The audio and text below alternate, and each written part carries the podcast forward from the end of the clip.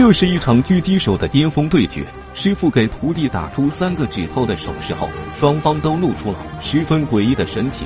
紧接着，同时跃出炮坑，敌人的狙击手也瞄准了师傅。与此同时，师徒二人同时向对手射出了一颗愤怒的子弹。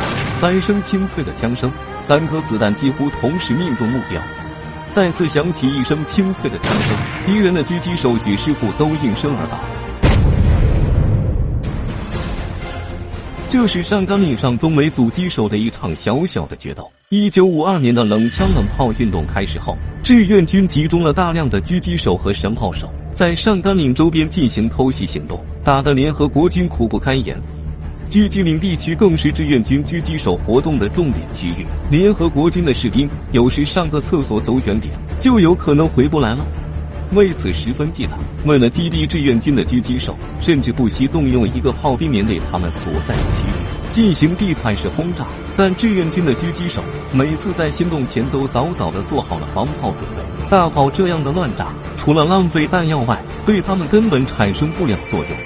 无奈的联合国军只能紧急调来了美陆战一师的王牌狙击班，决心以狙击对狙击。那么，面对装备精良、士兵训练有素的美王牌狙击手，志愿军战士们又如何应对呢？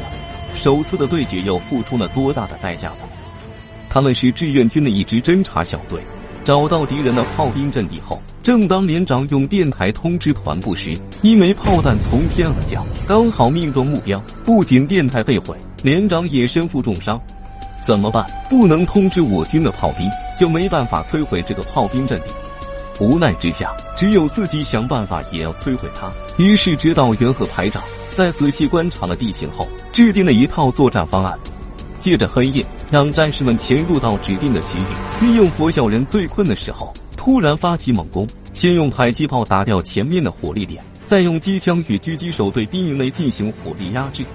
一场大战马上打响，战士们都进入了自己的阵地。军营内的士兵正在做着美梦。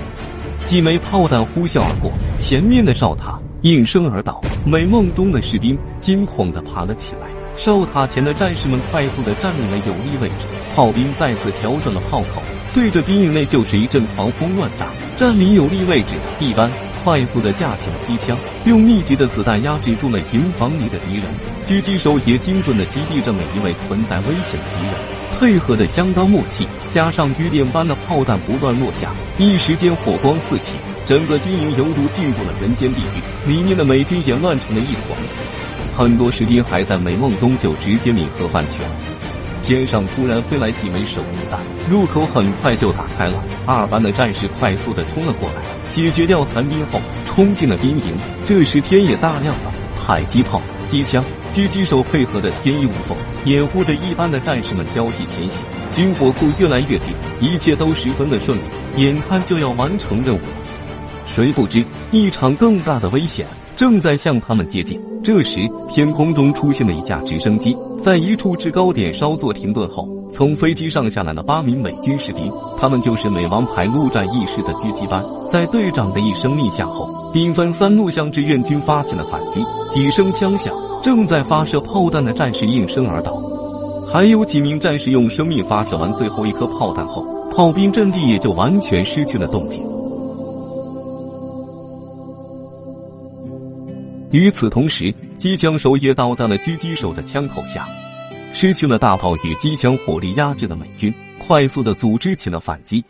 他就是这个狙击班的队长。陆战一师的头号狙击手，代号幽灵，已成功进入了军火库，找到有利位置后，对战士们进行斩压式的攻击，多名战士中弹倒地，轻机枪也不得不撤出阵地。他们还能完成这次任务吗？师傅临终前伸出的三根手指头又是什么意思？请看下集《狙击手的巅峰团战》。